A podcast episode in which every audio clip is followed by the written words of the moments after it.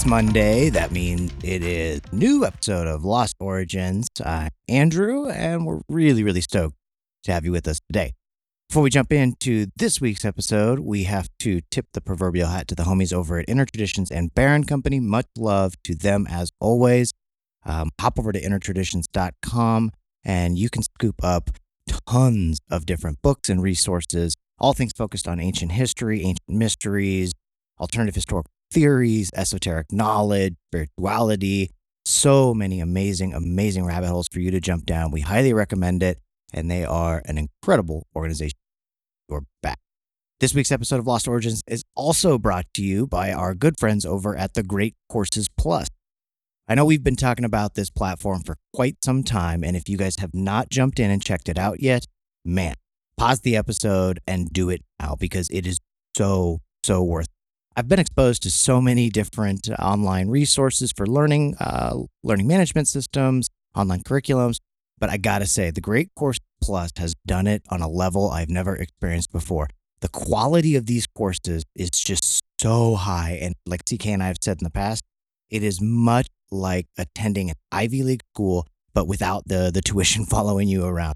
And if you're busy, if you're trying to manage the daily delta, your life, this is a great way for you to learn literally anything at a time and pace that's convenient for you. You hop in and you can jump down any different rabbit hole as it relates to topic, genre, focus. And so this week, the course that we are going to be focusing on is Big History, the Big Bang, Life on Earth, and the Rise of Humanity. If you were a fan of the way that we kicked off season 3 with Dr. Brian Keating, man, this is an episode for you. This connects complex concepts from geology, history, anthropology, biology, cosmology, and many more to provide the big picture of the history of the universe and our place in it. It's an awesome way of bringing all of these disciplines together to get the 35,000-foot view of, again, the big picture. And we're not just talking like a small picture either, right? Like we're talking a chronology that spans over 13 billion years. So it's one that we highly recommend. CK and I both have really enjoyed it, and we know it's going to be right up. So The Great Course Plus is going to hook you guys up with a completely free month of access to the platform. You'll be able to jump in, check out different courses, make sure that you like the way that they're presenting the content, which we know you will. And then from there, you're able to decide whether or not you want to continue to use the platform, right? So like literally the risk-free approach to checking this out. CK and I highly recommend it. And so once again, jump over to thegreatcourseplus.com/lostorigin and scoop up that free month. All right, so let's talk about today's show. Today, we are welcoming Mary Rodwell to the show for the first time. Really excited to do so. The conversation that we were able to have with Mary was one hell of a ride and definitely a mind bender. Mary is recognized internationally as one of Australia's leading researchers and writers in the UFO and contact phenomenon areas. She's also the author of the highly acclaimed book, Awakening, How Extraterrestrial Contact Can Transform Your Life. And she's the producer of EBE award-winning documentaries. Those include Expressions of ET Contact, A Visual Blueprint, and Expressions of ET Contact, A Communication and Healing Blueprint. Her latest book, The New Human, which describes and documents star children, was released in 2016. That was met with high acclaim. And so today, we are really excited to jump in and just pick her brain on what this new human concept is. We're going to be looking at human DNA, reality dysfunction, and so much more. So join CK and I for a conversation with Mary Rodwell.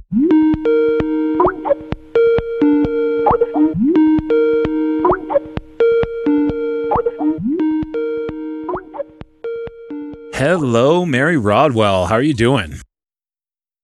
Hello, lovely to speak with you. No, we really appreciate it. Thank you for making time for us today. And you are calling into the show all the way from Australia, which is really cool. We appreciate that. I know there's a time difference there. So thank you for hanging with us.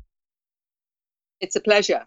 And so, Mary, we know you are a really multifaceted professional. You're a professional counselor, a clinical hypnotherapist. You're a former nurse and a midwife. You've brought life into the world. And most recently, you wrote a new book, The New Human, Awakening to Our Cosmic Heritage.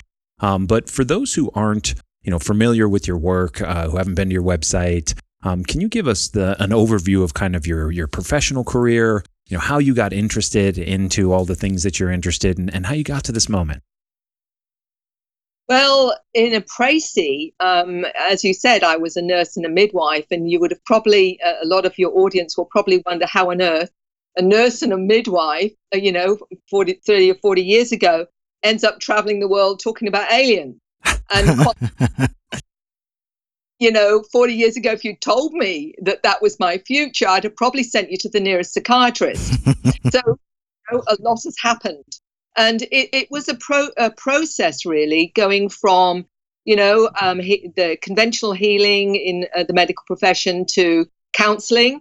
And the great thing with counseling is you get to hear all sorts of human experience, and I did that for, I have done that ever since, along with everything else. And grief and bereavement, people facing their mortality, they start to tell you about unusual experiences when they open up, because if you're working with someone who's facing their mortality, for example, they want to know, is the life after death? Others that have lost someone close to them may say, you know what? I've often wondered if mum was around after she died, because I had a feeling she was, or I sensed her around, or I feel she talks to me, or these kinds of things. So I suppose what I'm saying is I slowly opened my understanding of reality, to put it. And I've been an avid bookworm most of my life. If it was a subject that was weird and wonderful, I usually had a book on it, because I found the mystery of being on this planet, what we're here for, what's it all about. As many of you, and this particular podcast is all about looking at beyond what you're being taught or educated to believe about ourselves. And we know that it's an edited version. Yeah, you all know, I know that. And the fact was that when you get to the point of, are we alone? What was fascinating for me, I'd never really looked at that until a gentleman walked through the door. He was middle-aged, very articulate and intelligent. And he said to me, Mary, there are support groups for everything but this. For this, they just think you're a loony. And proceeded to tell me about his family's experiences. His partner was having experiences. He was waking up with marks on his body, shaved areas on his legs. His children were having experiences. The relatives wouldn't even come to the house because they thought it was demons. And he said, can you help? And fortunately, like the synchronicities in our lives, I'd read two books only a few weeks prior to this. And one of them was by Dr. John Mack, a former head of psychiatry at Harvard University, and he wrote the book initially as a skeptic, and he was exploring people with these experiences, and he did all the psychological testing and came to the conclusion in his book, Abduction, Human Encounters with Aliens, and he believed them. And he also wrote Passport to the Cosmos. Mm. Also, I'd read Communion, Whitley Strieber's book, the classic about his own experiences as an author. And fortunately, having read those, I was a little bit more prepared to look into this and, and think to myself, okay, if this is a reality, and I certainly didn't know for sure, these people, whatever this is about, they need help. And that's my job. I'm a counselor. I'm there to help people work through whatever the experience is, whether it's physical or non-physical. But of course, that was really the start. And 3,500 people later, families, children, I've got a huge amount of data now about a whole range of ways that people interact with these non-human intelligences. And there is no doubt in my mind, it's right across the planet. I'm emailed from all over the globe with people that are telling me about their own experiences, about their children's experiences, and desperate to get information, help, at least someone to listen to them more than anything else. And, if you like, my life and why I wrote The New Human and also Awakening, the book prior to that, because as a therapist, I wanted to be able to offer information that would help people work things out for themselves. Wow. Awesome. I love it. Yeah, I'm so rad. So glad that you went from what you were doing before to providing so many important moments for people who otherwise didn't have a place to turn. For sure. For sure. And 3,500 people. I mean, that's, that's considerable. Yeah. That's not a small number by any means. So let's talk real quick, Mary, about your recent book. for the rest of the episode. So your latest book, The New Human, I believe that came out in 2016. That explores some fascinating encounter experiences like you had talked about, but it also pokes at human DNA, reality dysfunction, and so many more talking points that we're gonna rip into today. Let's set the stage, though. If you could just hit us with an overview of the book, I think that would be super helpful for our listeners so they know what to expect when they grab a copy of it.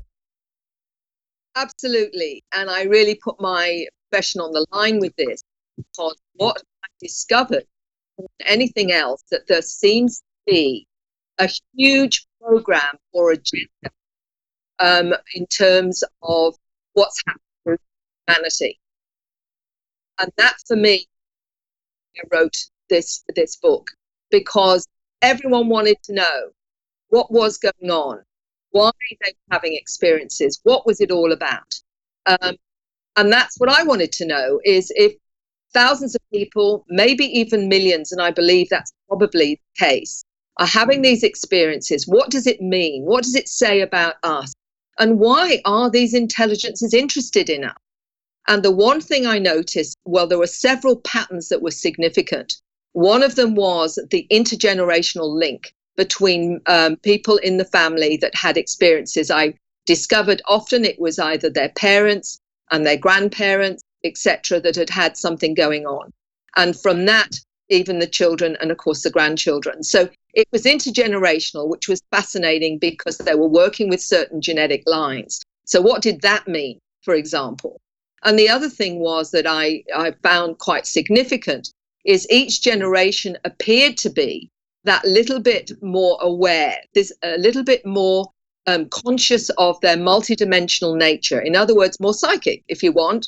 That's a very, a word everybody understands. But by psychic, I mean more intuitive, able to see things that the rest of us don't see so easily, because we only see 1% of the visual spectrum for a start.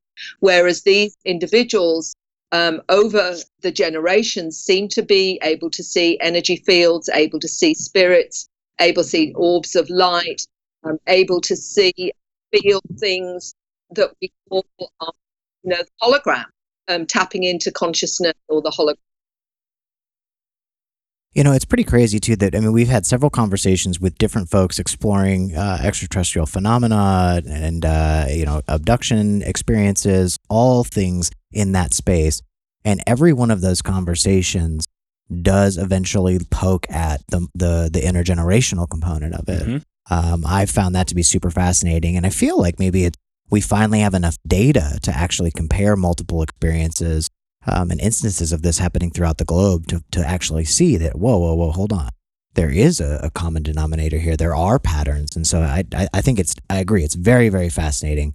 It's very interesting that the intergenerational piece is pretty frequently. From a scientific perspective, just makes a lot of sense, right? For sure. I mean, these experiences in general, if they're exactly the way that people are describing and people are selected, for some sort of experimentation, just like we pre-screen genetics for our own human experiments, I don't see why any other intelligence wouldn't follow suit with saying, hey, these specific markers are what we're interested in. Right.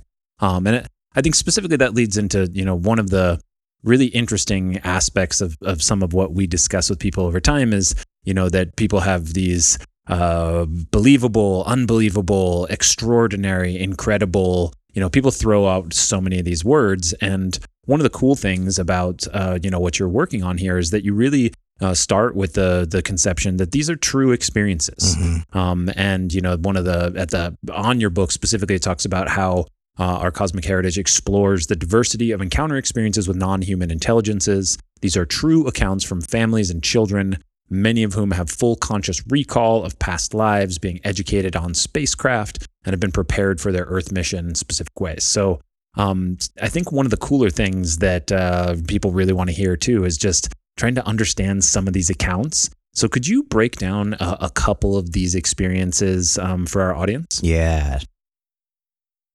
Well, the most important thing first is to say that I've been working with an organization called the Dr. Edgar Mitchell Foundation for research into extraterrestrial experience, and we did a survey, 600 questions, 4,200 individuals right across the globe. And it was orchestrated by a professor of psychology, Dr. John Climo, and a neuroscientist, Dr. Bob David. And what we discovered, and this is the significant part of this, because as you were saying, experiences that, you know, how do you believe them if they're out of our 3D understanding? And what we discovered, excuse me, was very profound. We discovered that 25% of this was physical, 75% was non-physical. In other words, many of those individuals having experiences were having them out of body, not with their physical body. And so that's the first thing. And that was why it was so hard for the nuts and bolts ufologists that want to see a piece of the craft, or they, you know, they want more tangibility. They're not going to get it, because a lot of the time it's the consciousness, the body having the experience. And many of people say, oh, I've had dreams of being on spacecraft and what have you, but I didn't know if it was just a dream. And I'd say to them, how long have you remembered that? And they'll say, oh, I've remembered that dream for the last 20 years. I said, so you still think it's a dream? Interesting. Right. If you are taken in a trance state, you may very well believe it to be a dream. But if you've still remembered it after 20 years and it was that significant, it is certainly not a dream. It's just that you've gone in that state that makes you think it's such, because normal dreams are gone within minutes. The other thing, being a therapist first before researcher, the important thing with that was I wasn't there to judge the experience. I was there to listen to how they understood their experience and help them work through it in what it meant to them, how they choose to understand it, and how they choose to integrate it so that it no longer is destabilizing to them. It wasn't for me to say, oh, well, I believe that or I don't believe that. Because the one thing, guys, that's really important to me is that I don't know what I don't know. Sure. We feel the same way. You know, you can't judge something just because it's not your experience. Mm-hmm. I remember talking to a breakfast show once many years ago, and the question she said to me is, oh, so you believe them then? I said, well, let's put it like this. I've never been to Alaska.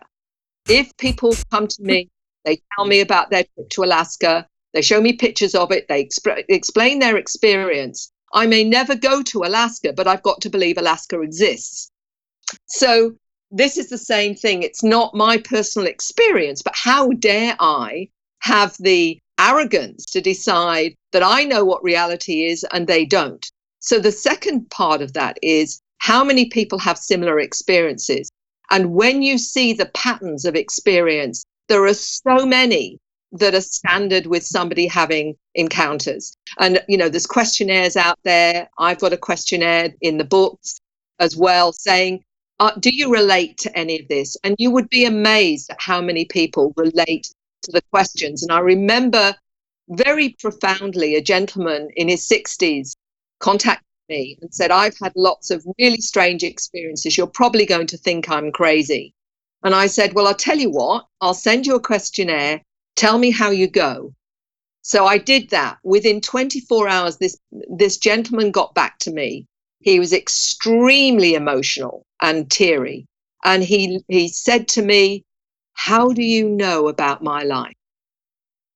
And I, well, plainly I don't, but I do know about experience. And this is the bottom line, is when you've got hundreds of people saying the same things, and I'm talking about not just children, I'm talking about all professions, doctors, nurses, social workers, psychiatrists, politicians, celebrities, you name it, have been in contact with me. Many of them can't talk about it because of their professions, etc., etc.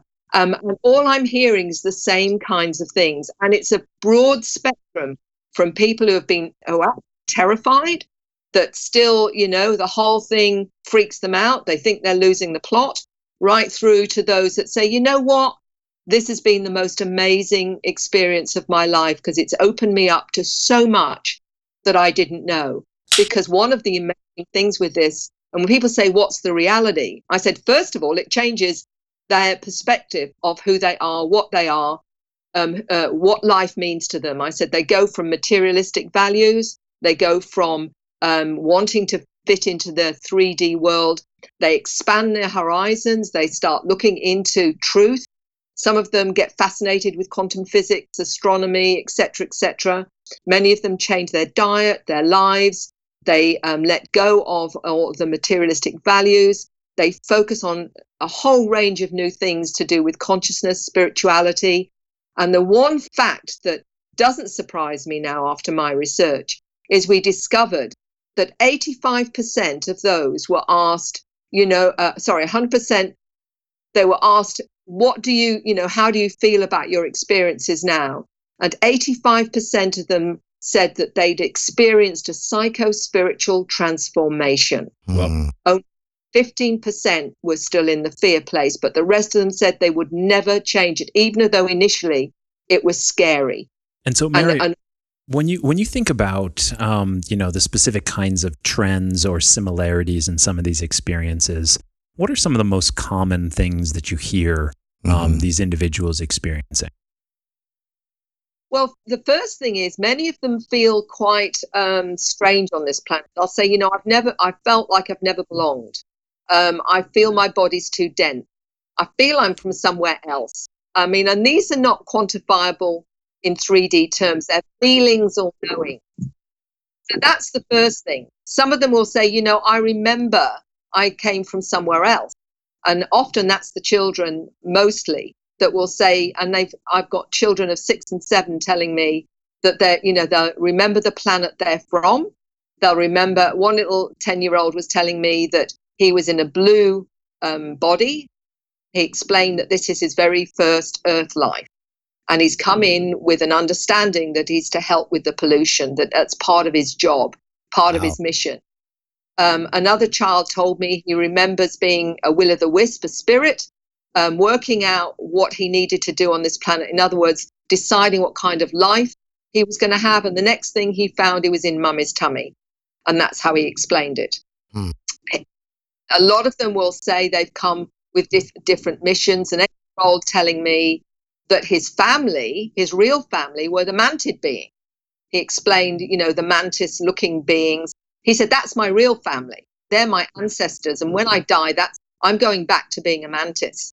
And he explained to me that awesome. He communicated and that his job here was to help people understand animals, that they're conscious and they're precious and that we've got to start treating them with respect.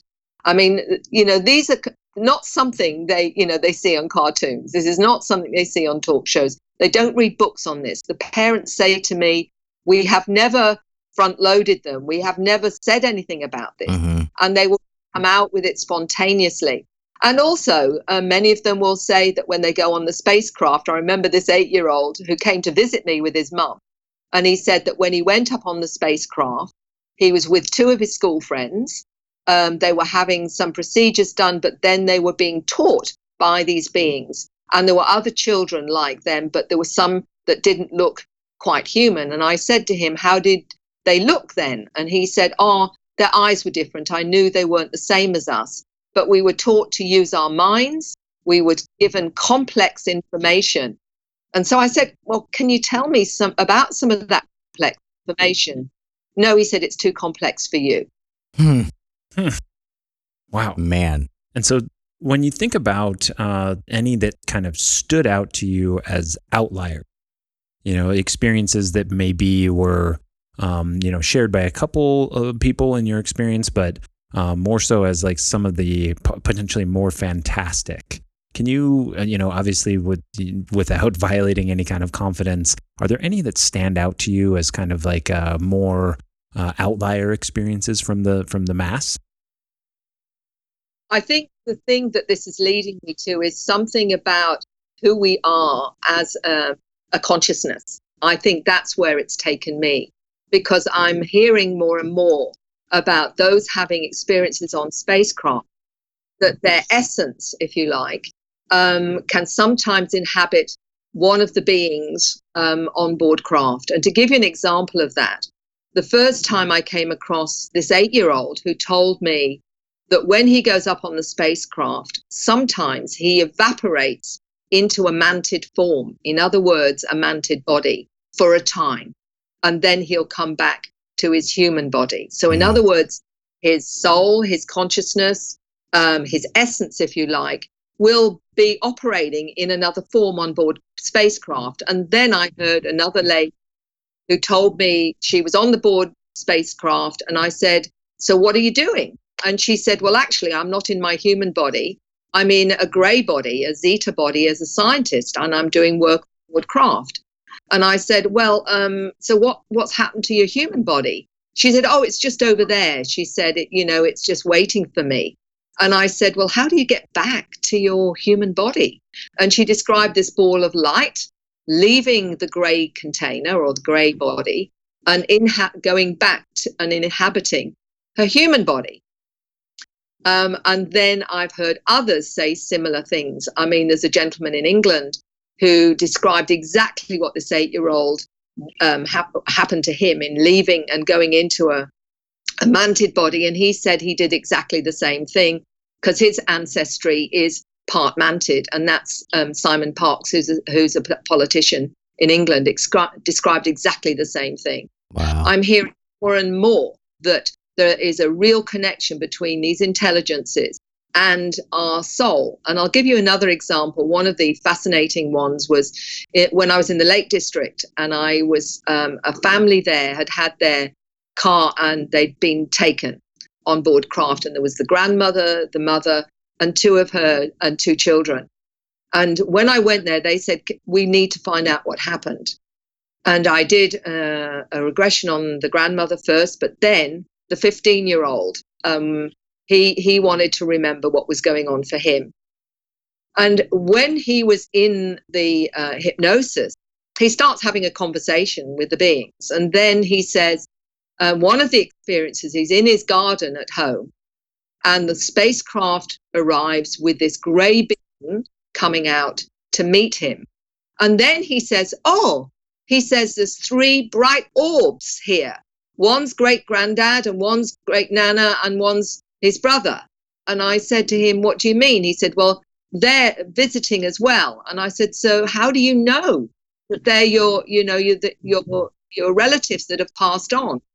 And he said, I just know. And they're saying they're with me just so I won't be scared, so I feel comfortable. And then he told me that the beings that left him at that time went back on the spacecraft, but the orbs of light that were his relatives went back on the spacecraft too. Wow. So let me ask you this, just out of curiosity, because it sounds like you're having some amazing and fascinating and intense conversations and sessions with these folk. Are these like recurring experiences that they're having? Is it like a singular abduction experience, or for some of these people, is it an ongoing experience, event, or series of events where they're constantly being taken or returning to, the different body with with their same consciousness? Like, what does the rhythm of this look like? Are you seeing any patterns there as well, Mary? It's a very good question. And that was what was very clear to me, because I do hypnosis, as you already are aware. Sure. They'd want to know maybe about a missing time episode, that going to see someone should have only taken an hour and it takes 3. What happened to that 2 hours or whatever? So that might be the only thing they've isolated to start with about their contact with these intelligences. What's fascinating, and this is the way that I work, is when they're in that space and they may see themselves on the table having a procedure but don't know what that procedure is, I get them then to look around them and find out what kinds of intelligences are there with them. They'll describe them, and I'll say to them, is any of them looking familiar to you in any way? And they always seem to find one of the beings that looks familiar. Mm-hmm. Well, of course, that immediately tells me that they know that being. So I will say, now ask them how many times they've picked you up. And they will reel off without a second's, without any kind of hesitation. 2, 5, 7, 15, da-da-da-da-da. And they will literally reel off the times that they've been picked up. Wow. So that'll be the time they've ever realized that, in fact, this is an ongoing thing. And then we have, you know, they can have a conversation. They can find out why they're there. And often they're told it could be a healing procedure. It could be collecting genetic material. It could be, and they can ask questions about themselves, family. And people say, well, how can they possibly do that when, you know, at this particular time? I said, because, you know, in that space, there isn't time. There is just the experience. And this is what we're, one of the important things about our paradigm is that in terms of understanding that time is only linear. It's something we have it as a 3D consciousness. But as our multidimensional consciousness, time isn't linear at all. It's all now. So they can have a conversation. They get their answers. They get their understanding of why they've been picked up. You know, what is their connection to these intelligences? You know, and they'll be told a whole range of reasons why they've interacted with these beings, including, and you know, you have to go to wherever they go, including the fact that I will say to them, have you on any level consented to this? And usually they say, yes, but before I came here. In other words, it was a soul contract. So that leads me to another question. Because I mean, it's fascinating through and through, Mary, and my mind is like looking at why are certain humans or people being selected and having these experiences, and that takes me to one of the talking points in your book about hybrid, and you know how you explore the concept of them essentially being a new species of human. So I feel like this is a great jumping off point for you to walk us through this theory as a whole and the research that you have completed to corroborate this. So break us off on what we're looking at there as it relates to the hybrid. It's a very good question, but as you probably know, you know, I've already said that my background is nursing midwifery. I wanted to see the tangibility as well as honor their experiences. And it took me right back to where our origins, you know, I mean, your lost origins. And it's about the origins of the species. It is the clue, is the most important clue. And it's about our DNA. The fact that we were, you know, our previous hominids were Neanderthals, Cro-Magnon, others. And then there's this missing link. Then all of a sudden, Homo sapiens sapiens appears with twice the brain size, added 223 genes that were a sideways insertion of genetic material, all to do with higher psychological functioning. Molecular biologists that have contacted me, geneticists that have noted that we appear to have had our DNA altered and spliced and put back together again. There's Lloyd Pye's book, The Intervention Theory. There's a geneticist there, a whistleblower geneticist that says, you know, but if I talk about this, I'll be hung up and, you know, and left to die. The bottom line is that people aren't told the truth. In fact, what comes through, if you look at mythology, you look at anthropology, you look at the gods throughout our history that are being talked about. I don't believe there were gods whatsoever. I mean, these were, I believe, extraterrestrials visiting this planet with greater technology than we had and were misunderstood. You hear the Dogon tribe talking about the gods that actually the Numo, part human, part fish, that interfered with our, and added DNA to us. This is part of their mythology, for example.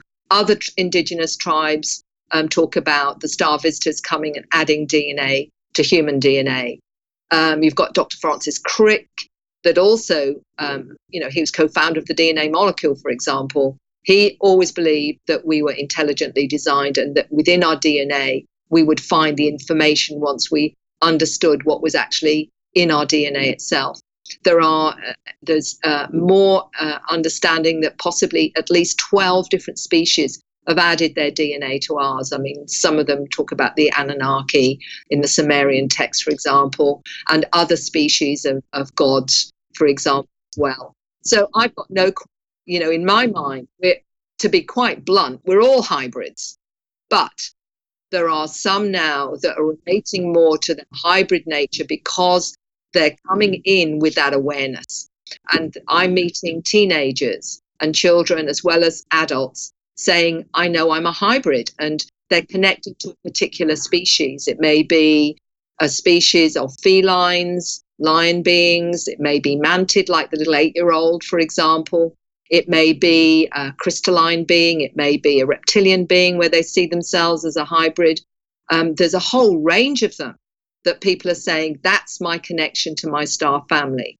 And that's what they see. That's their ancestry. They believe that many of them believe their origins come from that particular star system, for example, and they've come in human form to help with this planet and its evolution. And the fact that they are awake to that or sense that with their sense of mission is what I am talking about as connecting or awakening to our cosmic heritage, because that, I believe, is our heritage. It comes from the stars. Could I ask you for your personal opinion on something, Mary? Yes.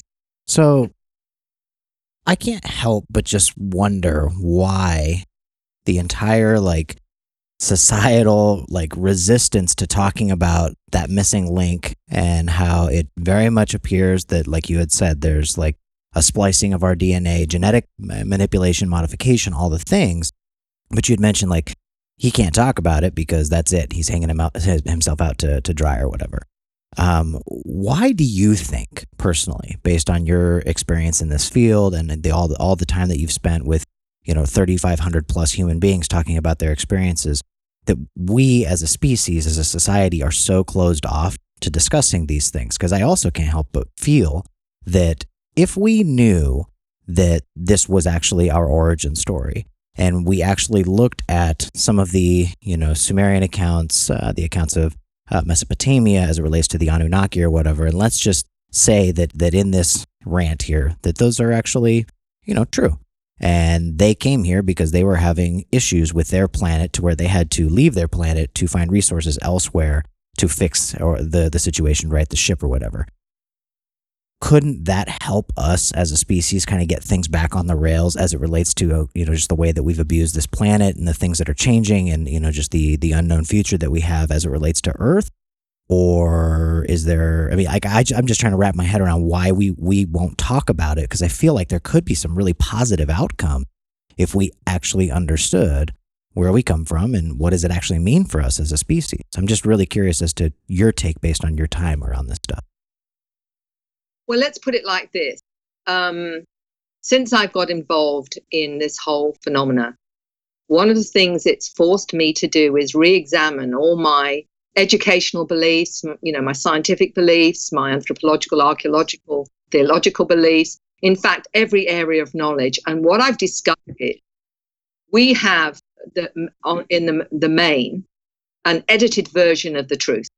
And this has been going on for centuries. There are people, I believe, on this planet that absolutely know this. They know the truth. And it's when we look at the power that gives them, the more they understand and the less the majority understands, the more power they have. And, although I never wanted to get into the conspiracy side, to me, that wasn't helpful, except for I had to look at it. And I, when people call them conspiracy theories, I call them conspiracy. And that actually, when you're looking at a conspiracy, you're a critical thinker. You're not allowing the mainstream to dictate what you learn and grow from in terms of your education. I really believe that there's been a power struggle on this planet for millennia. And the way that power has been retained is through not telling, the everyday person the truth about who we are, what we are, et cetera, because that maintains the power structure on this planet that is extremely unhealthy.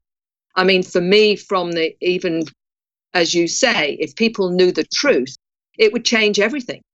It would change the way that we look at each other. It would change the way that we judge each other. It would change religion. It would change science. It would change anthropology, archaeology, etc., etc. I mean, we're not told the truth often about our own history of our own country, for example. Why is that?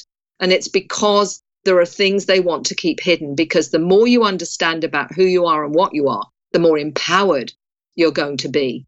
And the fact that we're given an inaccurate version means that we never really have the understanding to help ourselves, change this planet and change what's happening. It's like the truth embargo of the fact that in the deep state, shadow governments know full well we're being visited. And they're, you know, they're doing a drip feed at the moment saying, oh, we've, you know, the Navy's saying, oh, yeah, there are strange, you know, unidentified aerial phenomena. We don't know what they mean or what they are. What a load of BS that is. They fully know what it's about. And they've got craft, you know, many, many craft that have crash landed around the globe. They also know and have had interaction with these beings, many different forms of beings too, not just, you know, the greys, for example, which seems to be the only one they talk about, or reptilians or whatever, you know, the scary, scary stuff. The bottom line is that we are having many intelligences visiting us, many humanoids and all the rest of it. If people knew this, then it would change the way they see themselves. The other thing, too, is that we're not being told what we are. The biggest issue for me with that is, first of all, they have technology that we're not being given, or we're being drip-fed with technology, things that came from the crop, like fiber optics, Teflon, digital chip, night vision are all reverse engineered from the craft. They have the ability to change the way we actually energize, we use power and energy, free energy. They've got ways to do healing, for example. But what will that do? That will change the power structure on this planet. I remember reading the book The Day After Roswell, Colonel Corso, and he describes in the book how he actually met one of the greys outside a military base in America. And the being said to him, Corso said to him, so what does that mean for us? You know, what, in other words, what are we going to gain out of it? And the being said, a new world, if you can take it. And plainly, we couldn't take it, could we? Because all of that's been shut down. My biggest issue, more than anything else, is the hundreds of thousands, very likely millions of people that think there's something wrong with them, that think they're going crazy, because they're afraid if they go to a psychiatrist or psychologist in present understanding, they're going to be seen as mentally ill. And there are millions of people, I believe, in hospitals that are having experiences that think they are mentally ill. And I write about one story of a 19-year-old young lady that finally got in touch with me. And she said when she was 14, she went to the doctor and told the doctor that she was seeing aliens.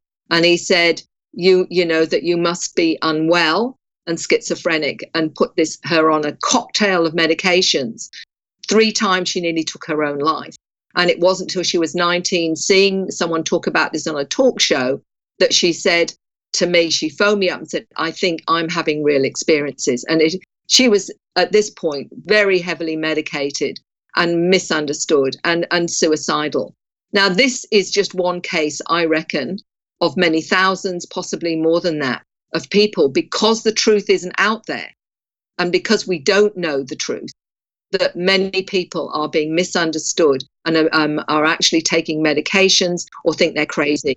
So for me, the big one is the truth has to come out so that this stops and that people start to realize who we are, what we are, and our potential, because these young kids coming in now are amazing and they know the truth. I talked to a 7-year-old when I was in the US who said to me, you know, Mary, I can tell when someone's telling the truth or when they're telling lies. And I said to him, so how do you know that? How do you know, what does it make you feel? And he said, when they're lying to me, I go all cold. He said, and when they're telling the truth, I feel warm. I always know. And these are the kids coming in. So when you lie to them, they'll know whether you're lying or not. And this is why we need that, because we need to know the truth. Absolutely. Yeah. So thank you for opening up about that. You know, and one of the other aspects of this kind of stigmatizing effect that you're describing, I think, you know, that happens to a lot of different people for different reasons, different social breaking of different social norms. And one of the things that you get into is this idea of new programs for humanity, including things like attention deficit hyperactivity disorder, Asperger's, different forms of autism spectrum disorder. So could you walk our listeners through, you know, what do you mean by new programs for humanity, and how do these conditions play into the overall theory? It's a very good question, an important one, and one that I got led into over a number of years, because Once I saw the intergenerational link, when I saw that adults were coming to me saying, I realize now this has come through my mother's side. My mother was always a bit different, and my grandmother was always a bit clairvoyant, or they may say granddad was always into UFOs. There's your link. As soon as you get someone exploring beyond the 3D world, there is a real obvious link to them. So, okay, so I thought to myself, so what's going on? We know there's been more sightings. We know that there's a lot more coming out now since we technologically reached a certain level. And there is a real sense, there's an urgency now from what the message is that they get, that we need to change the way that we're treating each other, but also how we're dealing with our ecology. What we're actually doing is highly dangerous, and really needing to spiritually become more aware. What I discovered was that the parents were coming to me telling me, oh, my kid's ADHD, or my kid's autistic, or got Asperger's, or, you know, my kid's dyslexic, et cetera, et cetera. And I thought, well, how is that compatible with an upgrade? If literally I'm seeing, you know, the adults opening up that are a bit more aware than their parents and a bit more aware than their grandparents, why suddenly would we have dysfunctions, which appear to be dysfunctions at least? It didn't make any sense until I started to explore it and find out, well, what are these dysfunctions? Certainly ADHD do not function very well in a 3D educational program. They lose interest very fast and get bored very fast. So what is going on there? So what is that all about? And I gradually you get these little clues, these little synchronicities that give you information. And regarding ADHD, it was a lovely gentleman in Hong Kong, Neil Gold, who's a researcher and experiencer, wrote the book Close Encounters of the ADHD Kind. And he talked about his interactions with the light beings. He talked about the fact that he only discovered he was ADHD in his 50s. And he said, it was, Mary, I always saw reality in an expanded way. I always could make sense of the matrix that I was seeing. And I knew I was seeing things differently to everyone else. And he, in fact, retranslated his ADHD into always dialed into higher dimensions. That was the clue.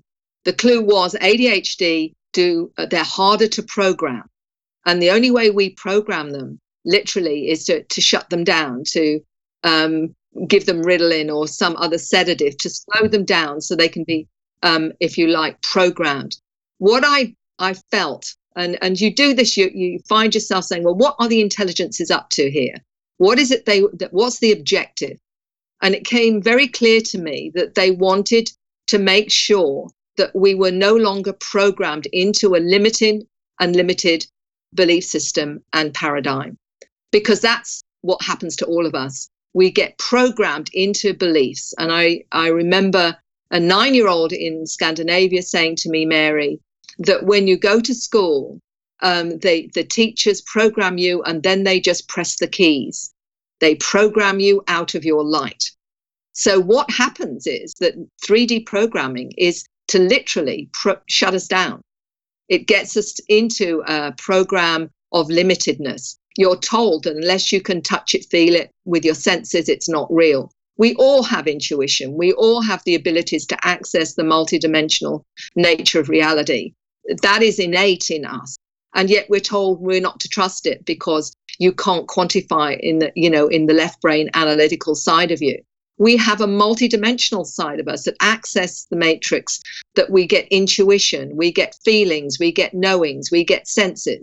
People will see spirits, will see orbs, and you're told that's not real, that you're crazy if you hear information or you get a sense of information that you haven't learned. You must be crazy, when in fact that's actually a natural part of who we are. So what I discovered, or what I believe is going on, is these new programs make the new human harder to program. They are wired differently deliberately so that they're not so easy to program into this inaccurate matrix that we're told is 3D. And with then, they are able to honor more of their senses. And one of the wonderful molecular biologist experiences that I talk about in the book, and she's contributed to the book along with others that have the background of being both a scientist and an experiencer, Dr. Lena Olson, molecular biologist, she's also an experiencer. She calls them letter people, and she's one of them, part ADHD, part autistic, and said that she's tested the senses and they're all expanded. In other words, the sense of touch is 6 times more sensitive. The visual acuity is a lot more expansive. Hearing is a lot more sensitive. And she's tested all of this from her scientific side. But as she says, she's also able to perceive the non-physical realms, to actually see energy fields, and also pick up information from these intelligences, which are either as downloads or a communication. And clairvoyants do it, clairaudient, you know, those that are clairaudient. We're coming to the understanding now that what we're talking about is human consciousness, which is separate, although linked in this lifetime, separate to the body because it can travel out of body. Astral traveling tells us that. Remote viewing tells us that. People have out-of-body experiences. Those that have had near-death experiences have talked about being out of body and taking in information with their consciousness, soul, spirit. The evidence now is overwhelming that we're more than the physical container. And yet that has been shut down through the programming that says nothing beyond your senses is real. So what we're seeing is almost a catalyst through these interactions that are showing us more of what we truly are, and making sure the programs of the new genetic mixes do not lose that awareness because of the fact they're harder to program. So they're wired differently. And people say, well, why they talk about indigos, crystals. All that says is they're different programs for different mandates. For example, the indigo is one that challenges the system, is the rebel. You've got others that have come in as healers. You've got others that have come in to work with earth energies.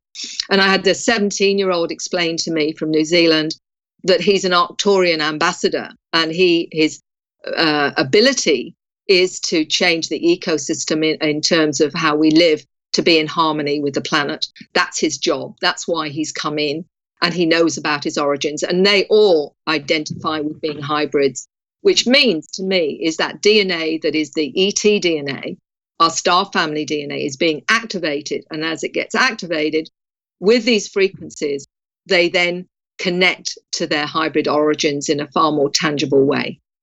And hot damn, Mary, I think that you teed up the next question perfectly. I know that we're nearing our time here and we want to respect yours, but one concept that I want to make sure we touch on tonight is reality dysfunction that you explain in your book. I would love for you to walk us through what reality dysfunction is, but then also your research around how we potentially need to evaluate or reevaluate the current model and or implement a new model of reality. So I was hoping that you could just walk us through explaining reality dysfunction for our audience, and then maybe break us off on what the new model could or should potentially look like.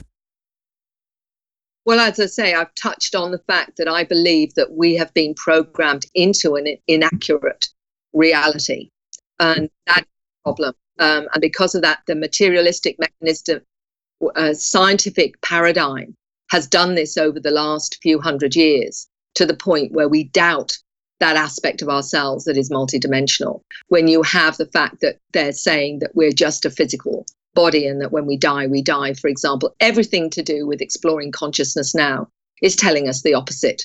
Those that are looking into consciousness, whether it's through near-death experiences, shamanic experiences, there are lots of different ways you tap into the matrix, which Dr. Rudy Schild, who's an astrophysicist, calls the quantum hologram. We now understand that our DNA has the ability, and this is through science, Russian scientists that have discovered that DNA actually operates miniature wormholes into consciousness, into, if you like, the consciousness we're all part of, that intelligence we all are. Whether you see that as spirit, soul, essence, whatever it is, it's the consciousness that we're all part of, and we access that through literally our DNA, the holographic nature of our DNA that creates those wormholes into the matrix itself. So this is all becoming more and more acceptable as the scientists look at this and realize that there's so much more to reality. And one of the lovely quotes is from Albert Einstein saying, Those that believe that they have the mandate on truth and knowledge are shipwrecked by the laughter of the gods. And quite honestly, anyone who tries to tell you they know what reality is, quite honestly, I would worry about them, because nobody has the mandate on reality. Nobody fully understands what is reality and whether we're co-creators of consciousness, which I suspect we may very well be. But the bottom line is we're finally realizing that everything we've been ever taught by, up to date has not been the truth about what reality is. And it's now consciousness is the big one. And what it's saying is that what we're experiencing, we have the ability to access the matrix, to access the hologram, and to get information in numerous ways with our awareness. And these, remote viewing is one of the ways we do it, out-of-body experiences. It may be through shamanic experiences.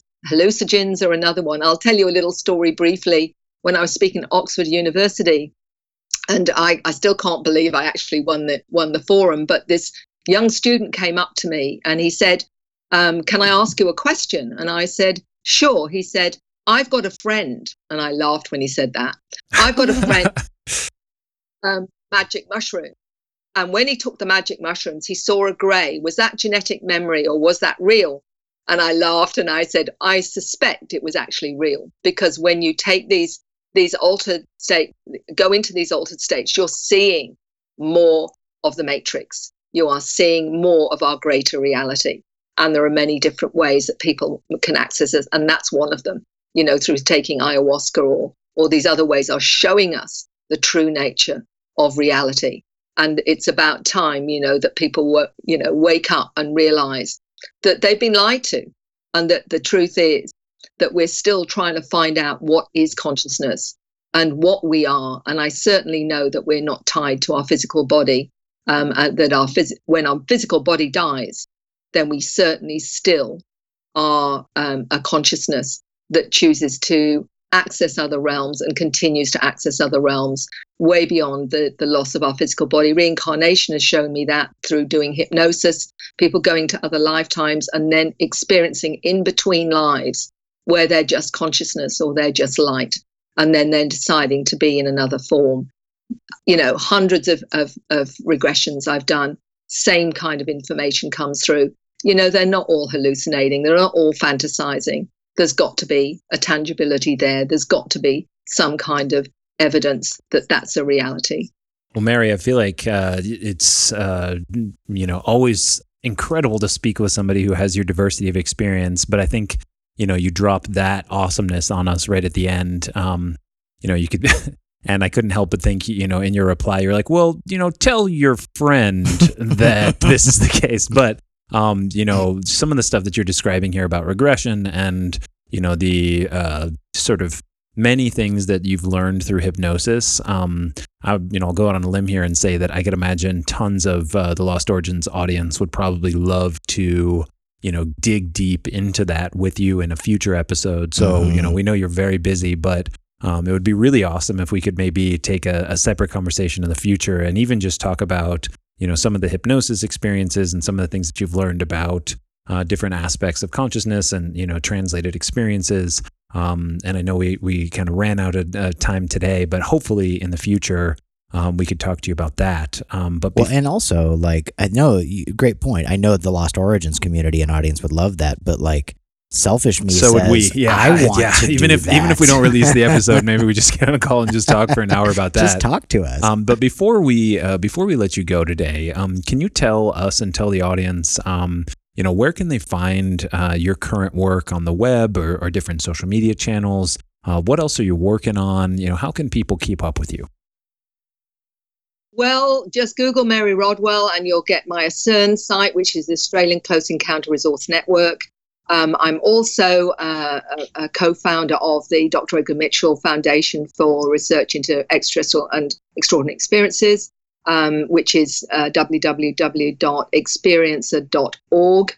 I'm also on Facebook. So there's many different ways that you can access me, and lots of presentations too. Again, all you need to on YouTube, you'll see where I take people, and I take them a fair way down the rabbit hole, I might add, but that's the point. In terms of the research that I'm doing, I continue to push the boundaries because I have to, because that's what I'm coming across. And you were talking about hypnosis. I have gone with people to parallel lives, to different timelines, to, as I say, being just creator energy beings, you name it. There's been no limits to where I've traveled with my clients. So absolutely, I'm more than happy at some point to talk a little bit more about what I've discovered about the soul and you know, what we experience. Awesome. So very... Sorry, we lost you there. So awesome. Really appreciate that. And also for those who want to check out your personal website, I hope you're okay with me giving out that URL as well, just because it is such a cool URL, alienlady.com. Really cool. Yeah, and we'll make sure that we link to all of Mary's websites on the media section of our website. Indeed. When this episode drops. So if you're listening to this on Apple Podcasts is what it's called now, Google Play, Spotify, whatever catcher you're using, hop over to lostorigins.com/media, scoop up this episode, and we'll get you linked up with her. And you can find these books on Amazon. You can also go to alienlady.com directly, and there's a shop section where people can order each of these individual books, New Human, Awakening, Expressions of ET Contact, an entire meditation CD series. So there's a lot of good stuff on there to check out. But Mary, thank you so much for spending time with us today and, getting deep into these things. Really appreciate you articulating so much of this stuff today. It's been an absolute pleasure, both of you, for inviting me. Thank you. And hopefully we'll talk again before too long. We definitely will. We look forward to getting you back on the show, Mary. Thank you so much. And you have an awesome Australian morning. Thank you. Bye now. Hot damn. I hope that you guys enjoyed that conversation as much as TK and I did. Mary is just well-spoken, but also very, very thorough in the way that she's researching and approaching these different concepts. The conversation as it relates to reality dysfunction was one that I just could not get out of my head. It's one that CK and I spent so much time discussing after the conversation with Mary. Just an amazing, amazing rabbit hole opened up for you through that conversation. So head over to her website, make sure that you check out her books and her films, and you guys will not be disappointed. All right, so next week's episode is going to be incredible. If you were a fan of Joseph Selby's appearance from the CPAC run this season, you are going to be stoked. Joseph Selby is coming back on the show next week to continue the conversation that we started at CPAC at the tail end of 2019. If you have not listened to that episode, go check it out. The chunk of CPAC episodes is more of a smaller bite-sized approach to a lot of these researchers. And so you're able to jump in and get like a 35, 40-minute conversation with him as opposed to the full format of the show. Kind of like a little teaser introductory session to Joseph and his work. So you definitely want to do that to lay the groundwork, and do not miss next week's episode. So... make sure that you guys smash the hell out of that subscribe button. Written 5-star reviews are always appreciated. Hit us up on social media. We want to know what you guys are thinking about, what you guys want us to be looking at for future guests on the show. And we really appreciate you guys taking the time to do so thus far, right? We've gotten several emails and DMs on social about different folks that you guys want us to reach out to and schedule conversations with. And also, we just need to give a huge shout out. Kevin Bailey, recent Patreon supporter. Kevin, man, we appreciate it more than we can say. So thank you so much. Super appreciate it. So make sure that you guys tune in next week for a conversation with Joseph Selby. Until then, I'm Andrew, and challenge you to question everything.